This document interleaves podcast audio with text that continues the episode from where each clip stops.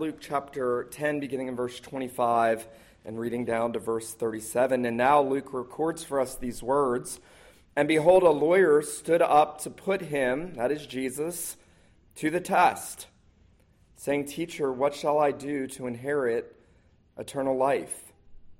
He said to him, What is written in the law? How do you read it? And he answered, You shall love the Lord your God with all your heart, and with all your soul, with all your strength, and with all your mind, and your neighbor is yourself. He said to him, You have answered correctly. Do this, and you will live. But he, desiring to justify himself, said to Jesus, And who is my neighbor? Jesus replied, A man was going down from Jerusalem to Jericho, and he fell among robbers, who stripped him and beat him and departed, leaving him half dead. Now, by chance, a priest was going down that road, and when he saw him, he passed by on the other side.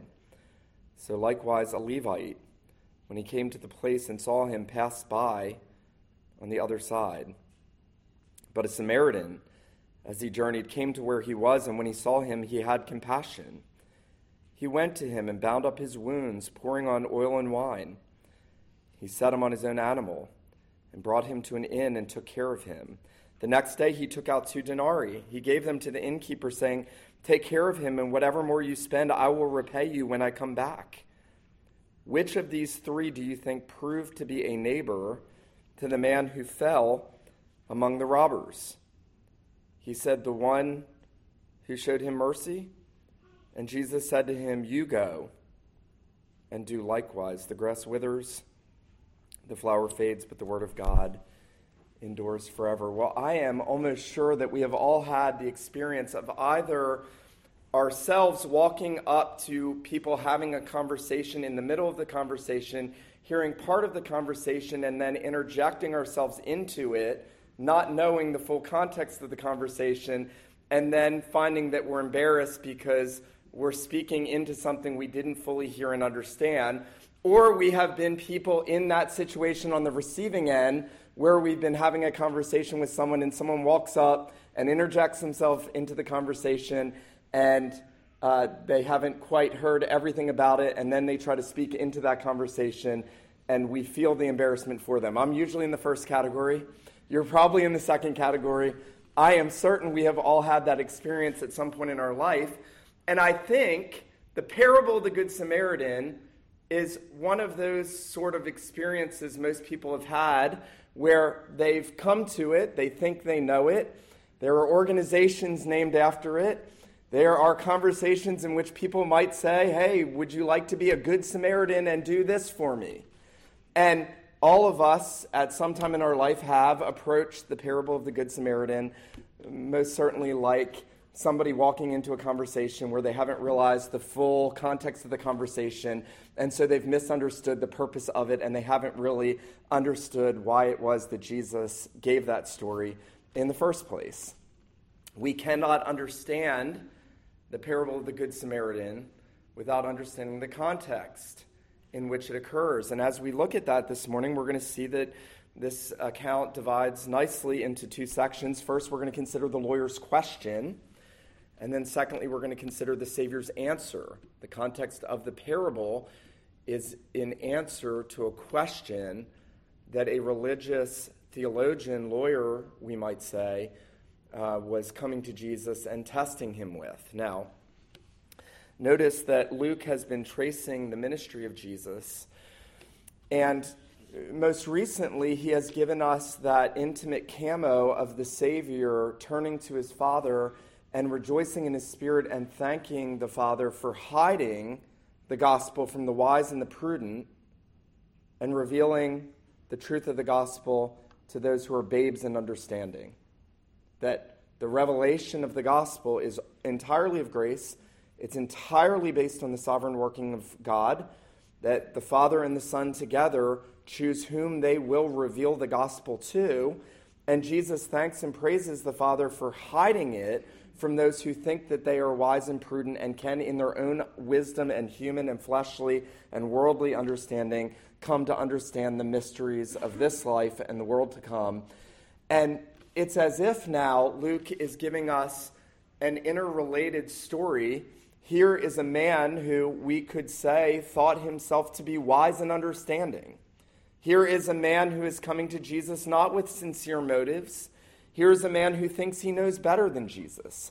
And it's possible that he has heard Jesus make the statement that he made when the Savior said that the Father had hidden the truth of the gospel from the wise and the understanding.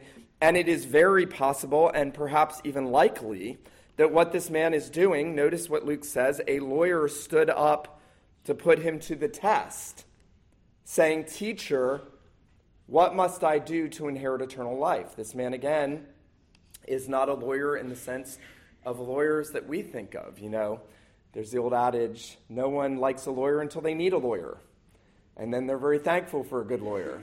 Um, this is a man who is a religious lawyer. He is an ecclesiastical lawyer. He knows and has spent his life studying the Torah, the law of God. He knows those 613 laws. He is skilled in debating them. He is skilled in applying them. No doubt people from Israel came to this man, and if they had an issue, they would come and they would say, What does the law teach on this particular issue? I've had a dispute with my neighbor. He's taken a portion of my land, he's put a fence between it. What does God's law say? And this man was skilled and, and is the sort of man that, that would have come in and would have been an arbiter and would have said, Here is what God's law says, here's what you should do. And he, thinking himself wiser than Jesus, hearing what the Redeemer is saying about God hiding the truth from the wise and the prudent and revealing it to babes, he, thinking himself wise and prudent, stands up to test Jesus. Now, that is vital to understanding the parable of the Good Samaritan. Um, we cannot walk into this conversation without getting that. He is testing the Savior. By the way, it is never a good thing to test the Savior. I think I've told you this in the past. My, my best friend, Stephen, uh, we were talking about how all the Pharisees and the scribes and the Sadducees are constantly debating Jesus and testing him and, and arguing with him and trying to trap him. And, and Stephen said once, he said, It's never going to turn out good to argue with Jesus. Never turns out good. Um, it doesn't turn out good for this man. Uh, he comes to Jesus and notice the test. He, he says to him, Teacher, what shall I do to inherit eternal life? That's the question. Now, that is the most important question that anyone could ever ask. There is no greater subject that could be on your mind than how am I to gain eternal life?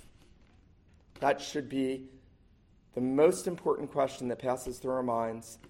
It is a question of ultimate destiny. Um, in that sense, it's a commendable thing. There are many people that uh, walk through this life uh, in spiritual blindness and darkness, spiritual deadness, as we ourselves have done, and they never ask that question. They, they allow themselves to believe all sorts of falsehood. Here, this man is asking the really great question. Um, and he knows it's the really great, great question. This is a man that knows God's word, and he knows that the greatest question is the question about eternal life and what he shorthands as uh, the inheritance.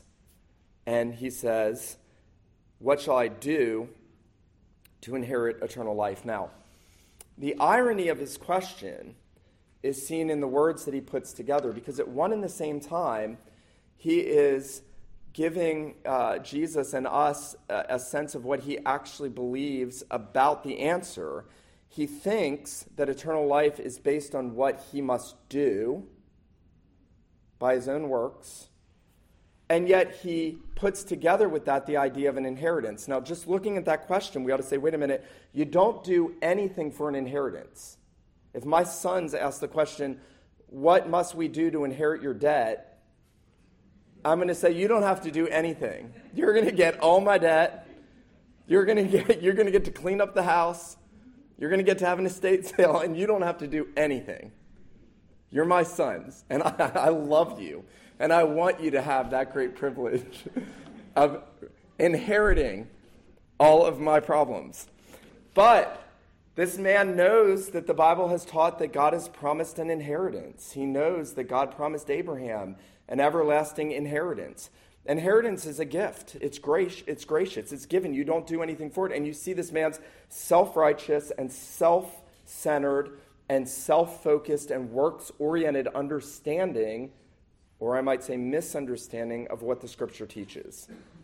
The question itself, in one sense, is a rhetorical question. This man assumes that he knows the answer. And so Jesus, being the wise uh, Savior that he is, uses that divine wisdom and he says to this man, What is written in the law? How do you read it? Now, Jesus' initial answer to this man ought to strike us as noteworthy. Jesus goes directly to the scripture. There's no other place to go.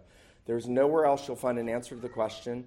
There's nowhere else you should be seeking an answer to the question. The only place where the question, how do I gain eternal life, can be answered is in the scripture.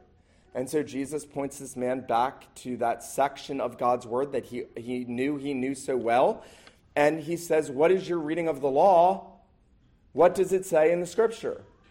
And the man, knowing exactly what God's word says in different places, answered Jesus with what we call the two great commandments. It is a summary of the moral law. You shall love the Lord your God with all your heart, mind, soul, and strength, Deuteronomy 6 5, and you shall love your neighbor as yourself, Leviticus 19 8. So he knows the two summaries of the two tables of the law, the first four commandments, are bound up in love the Lord your God with all your heart, mind, soul, and strength. Don't have any other gods before me. Don't make any idols. Don't take God's name in vain. Remember the Sabbath day to keep it holy. Love the Lord your God with all your heart, mind, soul, and strength. And the last six commandments love your neighbor as yourself. And it's very interesting. This man rattles those off. Again, he's not coming sincerely to Jesus, he's coming self righteously. And yet he answers his own question, in a sense, we could say correctly, if a man or a woman, and that's you or me, were to do something to gain eternal life, we would need to love the Lord our God with all our heart, soul, mind, and strength, and love our neighbor as ourself. You would need to do that perfectly. If you can do that, you can have eternal life. Um, Jesus tells that man that. Notice, Jesus says, You have answered correctly. So, if you are to do something for eternal life, you must keep the whole law and you must keep it with all of your heart, every second of your life, perfectly. That's what theologians call the legal conditions of the covenant. So, why does the Bible teach that? Because God never lowers his standard of holiness. If God lowered his standard and said, just do generally good enough, he would be unholy and unjust. So, that has to carry through all of human history from before the fall to after the fall, through all time the demands of the law, the legal conditions of the covenant are ever present. What does God require of men and women and boys and girls? To love the Lord your God with all your heart, mind, soul, and strength, and to love your neighbor as yourself. Now, it's Mother's Day. And we are celebrating our mothers. And as I thought about this and thought about my own godly mother um, and, and thought about the lawyer's question and Jesus' responses and the lawyer's answers and their interactions, you know, not one of us has loved our mother as we ought. Um, I welcome you into my home on any given day to observe our children being disobedient to their mother. Any day. You pick a time, you just show up. And you will see my three sons violating the fifth commandment, just like I did, just like you did. Not one of us has loved our mothers as we ought. And that means we're in trouble because God says you shall honor your father and mother, and he means perfectly. That's what God requires. Now, this lawyer feels the tension. He knows his question, he's testing Jesus. He's given Jesus a right summary of the legal conditions of the covenant, Jesus has now affirmed his answer to his own twisted and self righteous question. And Jesus says, Do this and you will live. But notice verse 29, and this is the really important thing. We can't miss this and get the Good Samaritan. Notice verse 29 he, the lawyer, desiring to justify himself. You see, he feels the tension. He, he, now, this is where this parable is really rich and very complex and multi layered. This man ought to think about his own answer, and he ought to say, he ought to say, Who then can be saved? If he had asked Jesus this question sincerely, and Jesus had said, That's right, he ought to say, who then can be saved? He, he feels the tension, but he doesn't answer that. He also ought to say, uh, if he's trying to justify himself self righteously, you might assume he would go to one of the first four commandments and he might say, but, but what does Sabbath keeping really look like in this context? He ought to, he ought to think about his relationship with God and, and how much wrong he's done and how much he's failed in that first great commandment, the first four commandments, and, and he ought to see his failings, and, and you would expect he would try to find a loophole, as a good lawyer would do, find a loophole there, but he doesn't. He, he thinks he's kept that first law, and he goes to the second law, and he realizes that there's a deficiency in his soul, and he, wanting to justify himself, says to Jesus, But who is my neighbor? So um, he's processing this, and he's thinking, Well, Loving everyone as I love myself is not within the reach of my ability, certainly not within the sphere of my accomplishments. Um, maybe, uh, maybe Jesus will affirm my idea that my neighbor is just those in my synagogue, or maybe my neighbor is just those in my denomination. Maybe my neighbor is just those within my ecclesiastical affiliation, largely considered. Maybe my neighbor is just those in my village. Maybe my neighbor is just the Jewish people on the whole. So he is he's trying to find a loophole to you shall love your neighbor as yourself and lower the standard to something manageable because he knows it's not attainable and that he hasn't really attained it. Now, uh, Sinclair Ferguson has helpfully said this lawyer was concerned only with systems that would safeguard him from sacrifices. Um, before I do go any further, I do want to say this. Um, Augustine, the early church theologian, formulated a doctrine of um, what we might call moral proximity in which he said, Look, it's impossible for you to do good to everyone at all times. That's impossible. I know everybody on the internet tells you it's possible, it's not.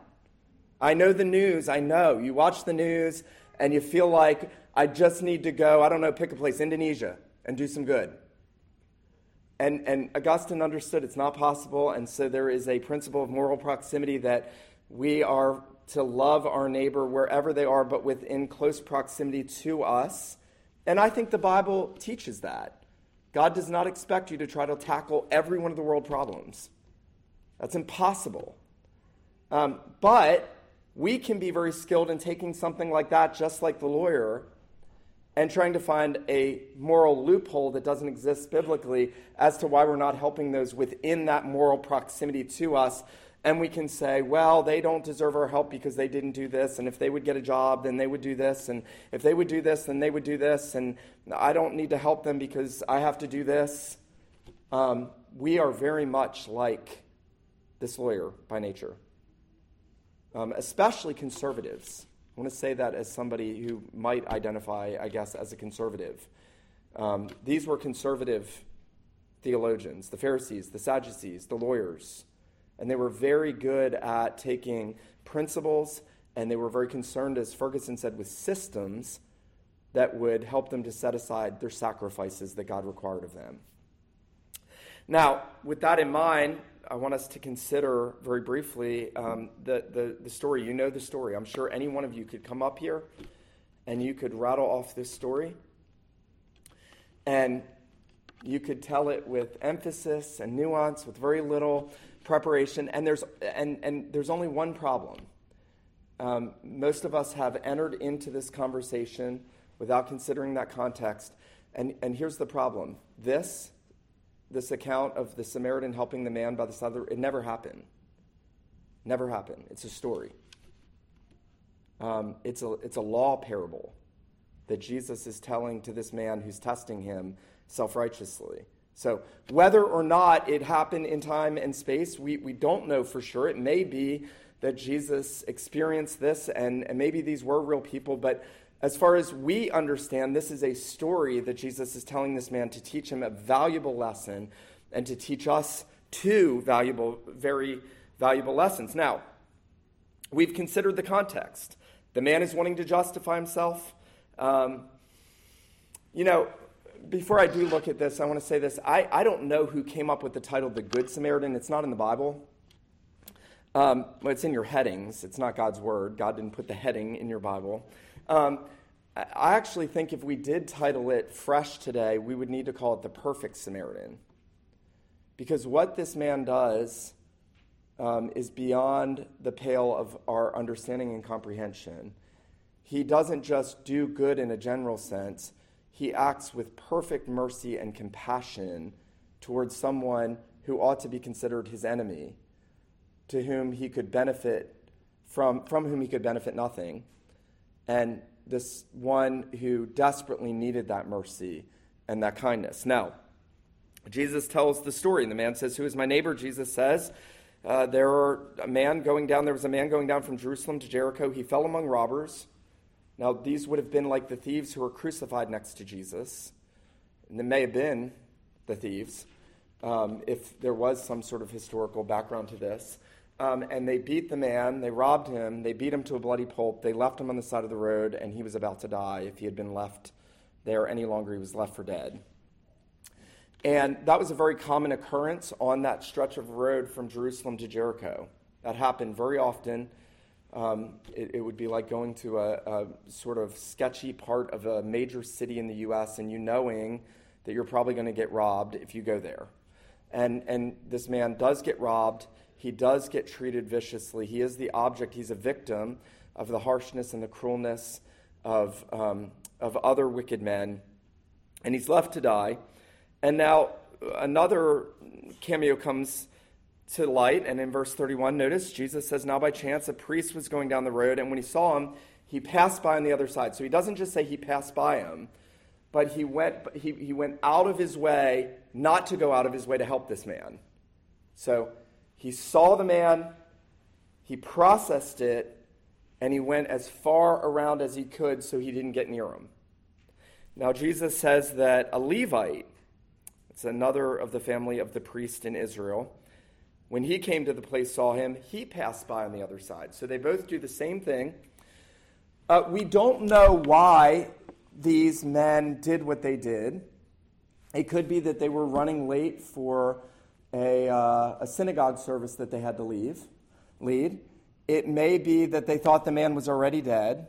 That's probably not the case it is likely that they were acting in what they understood to be the teaching of God's law that if you touched um, a dead person, you would be ceremonially unclean.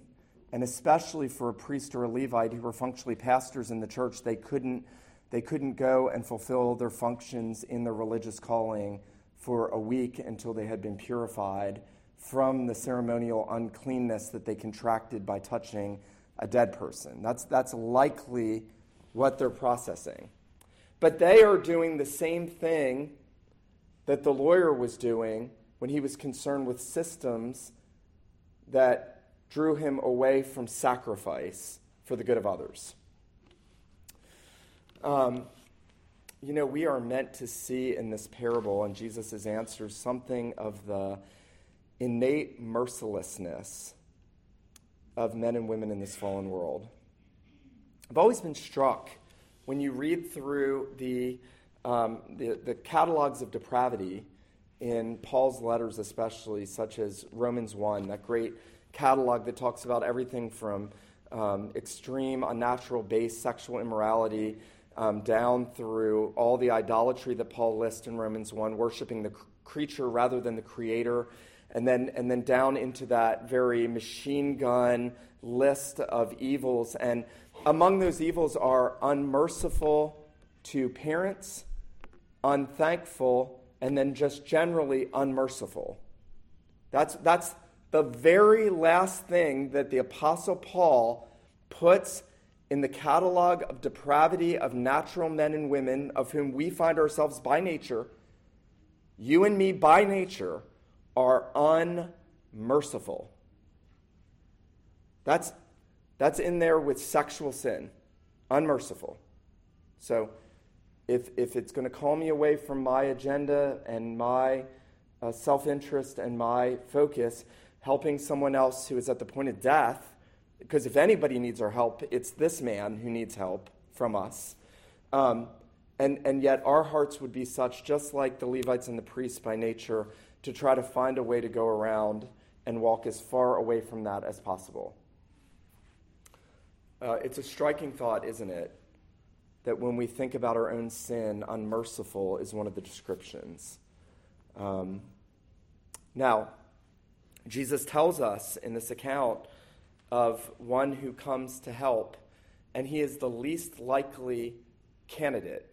He's the least likely person you would imagine would be merciful. Now, Jesus does something very skillful. Remember, the lawyer's question was, Who is my neighbor? So, the lawyer, even in that question, and you'll miss this if you don't, if you don't get this carefully, the lawyer, even in that question, is, is um, self centered. Who is my neighbor? Who is neighbor to me? Isn't that interesting? Jesus is going to say to him, Now, which one was neighbor to this man? It's a very important turn in the narrative. So the man wants to know who is neighbor to me. Jesus is going to say, You should be asking the question, Who am I neighbor to?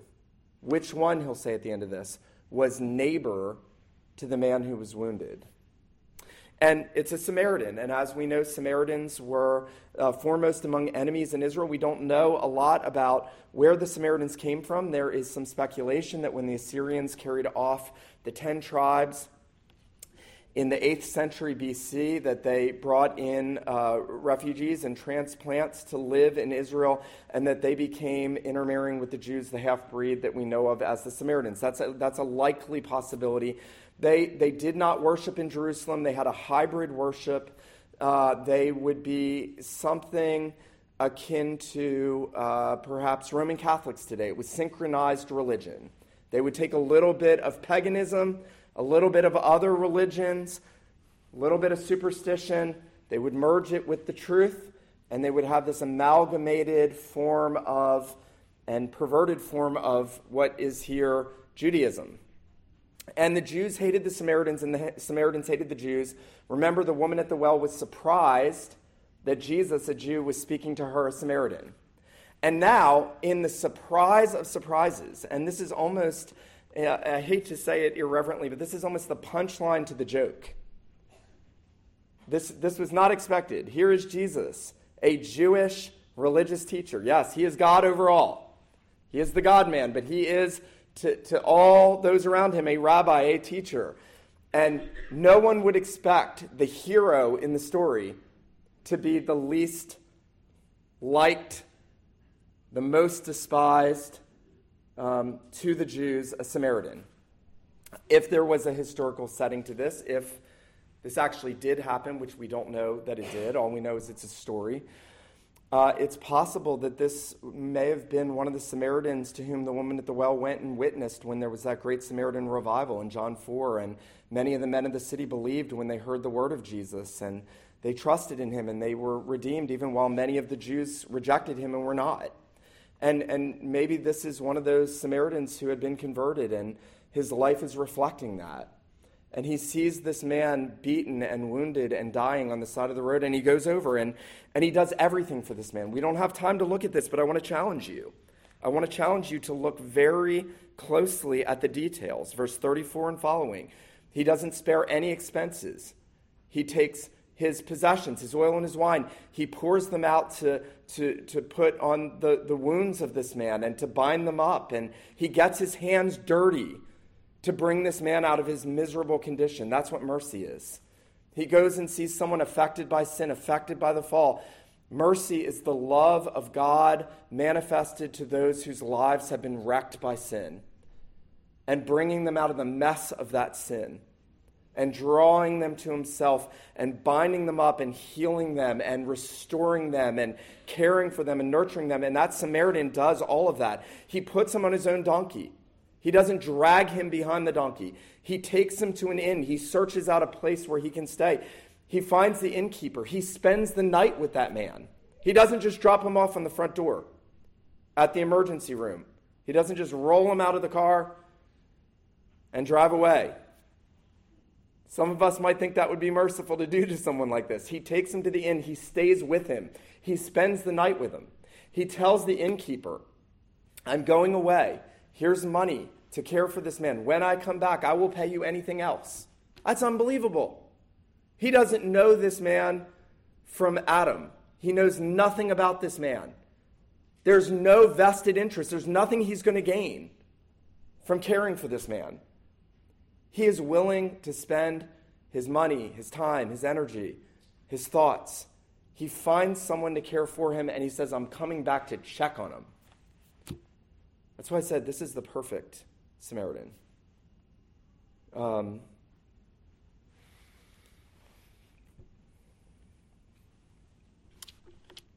you know, when we think about this and we think about how we've been toward others who have needed our help, um, how convicting it is, how little we're willing to do to help others. Um, we are so often more like the priest and the Levite than the Samaritan. Um,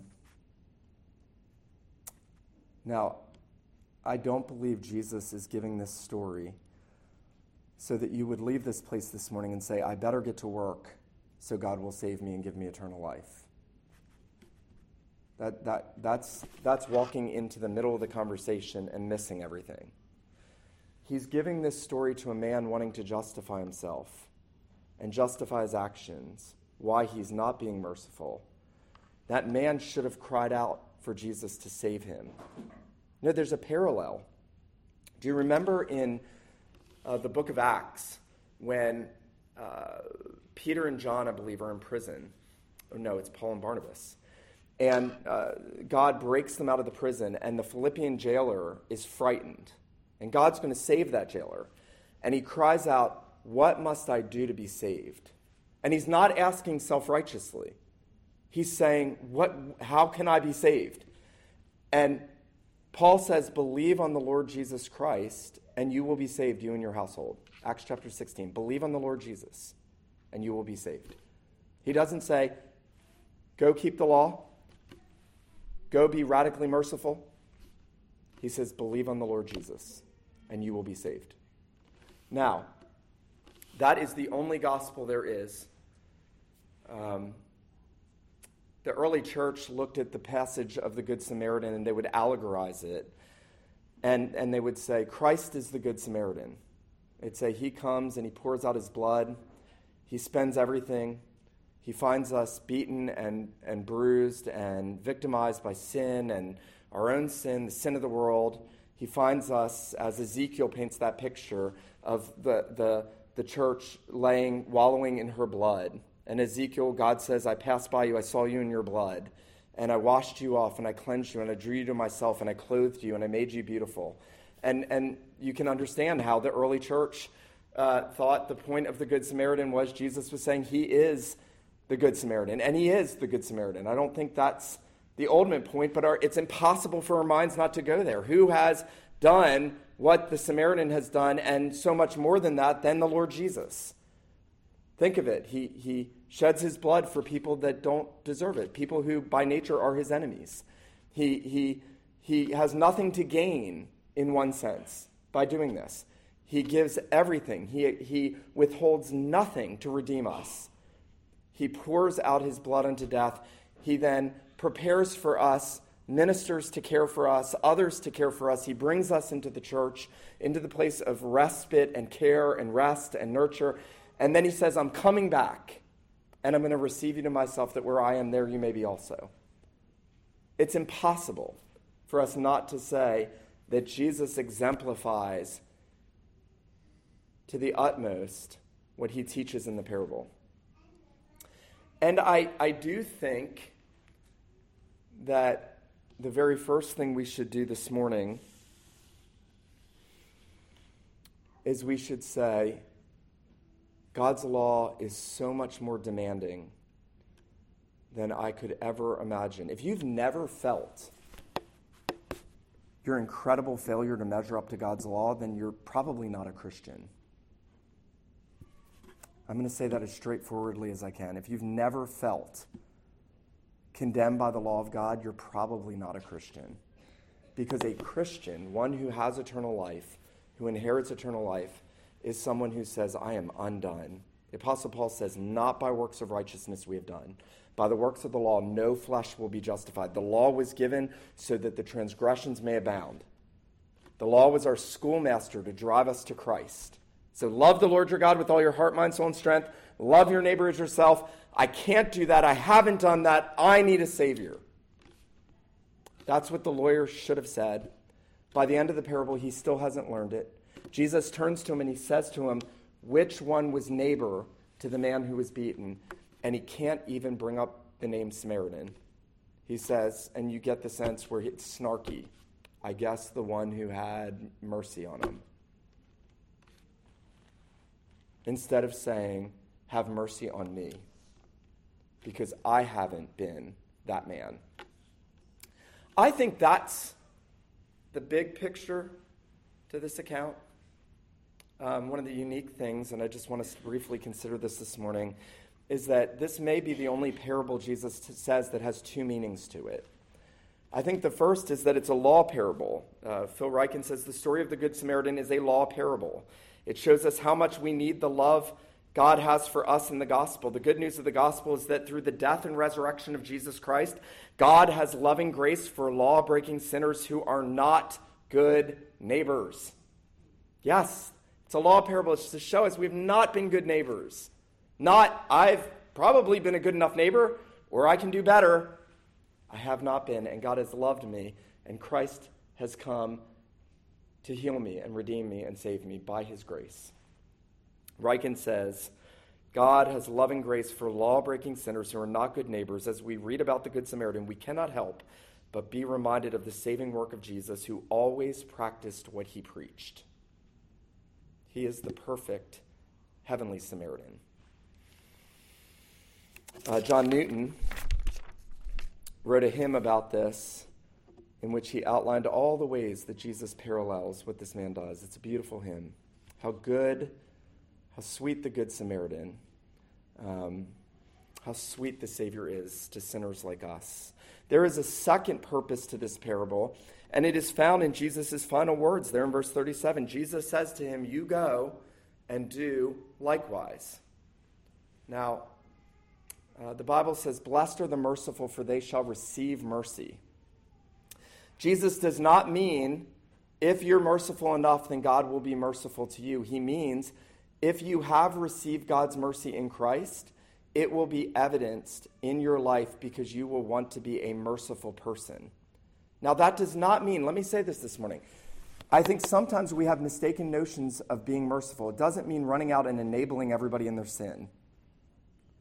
Oftentimes we mischaracterize what Jesus is saying here. Jesus is not saying, if you find someone in their sin, encourage them to stay in it, be very kind and compassionate to them, and by doing so, you will be merciful. He doesn't say downplay the severity of consequences of sin. What he's saying is if we see others whose lives have been wrecked by sin or the miseries of this life, we should have hearts that long to help them, to bring them out of it, to care for them, to build them up, to serve them, to pour out our time and our energy. And, and our lives, if we're Christians, if we have come to Jesus Christ, our lives should be characterized by being merciful to others. Um, it's the twofold purpose of this parable. I want to ask you this morning as we consider these things um, have you felt the conviction of your sin by the demand of God's law pressing down on you? Now, I was converted 17 years ago this year, and one of the Ten Commandments, even though I should have been crushed by all of them, but one of them was just crashing down on my soul constantly, just condemning, condemning, condemning the weeks leading up to my conversion. And as I looked back at that, and I realized God was driving me into the arms of Jesus Christ by condemning me by his law, by crashing his law down on me. And then once I come to Christ, I realized he's kept that law, he's paid the debt, he's removed the condemnation. I'm no longer under the law as a covenant of works. There is no justification or condemnation based on my performance of God's law anymore, ever.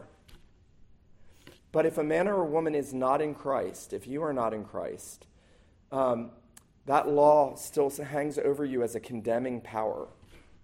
And God wants you to feel the weight. If you have not loved God with all of your heart, all of your soul, all of your mind, and all of your strength, you should feel condemned.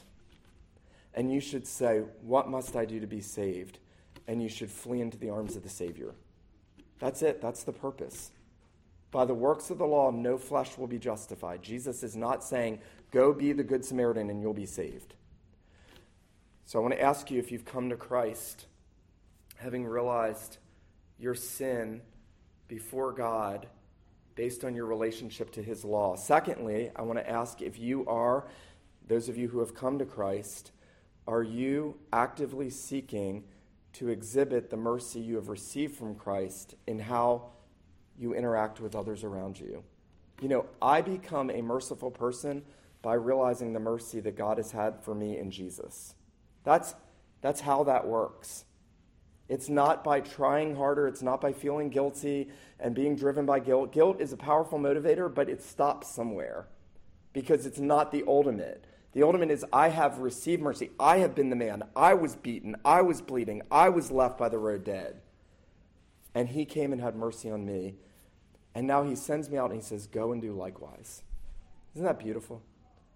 He says, Here's what's going to motivate you to be marked as a merciful person, you having received the mercy I give you. Remember, I'll leave you with this. Remember when Jesus is in the upper room with the apostles, the disciples, and Peter is resisting being served by Jesus. And he says, Lord, you'll never do this to me. And Jesus says, If I do not wash you, you have no part with me. I think the point of this parable is if, if you are not being served by Christ, you being the one who is wounded and dead in sins, and Him being the perfect, loving, merciful Savior to you, um, you have no part with Him and you cannot be a merciful person. Um, the Lord Jesus wants to motivate us this morning to go from this place to seek to be merciful because we've received mercy from God. Let him who has ears to hear, let him hear what the Spirit says to the church. Let me pray for us. Father in heaven, we thank you and praise you for this word that you have given us uh, through your Son in the Scriptures.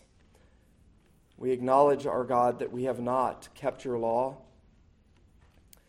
to any extent as you have demanded of us.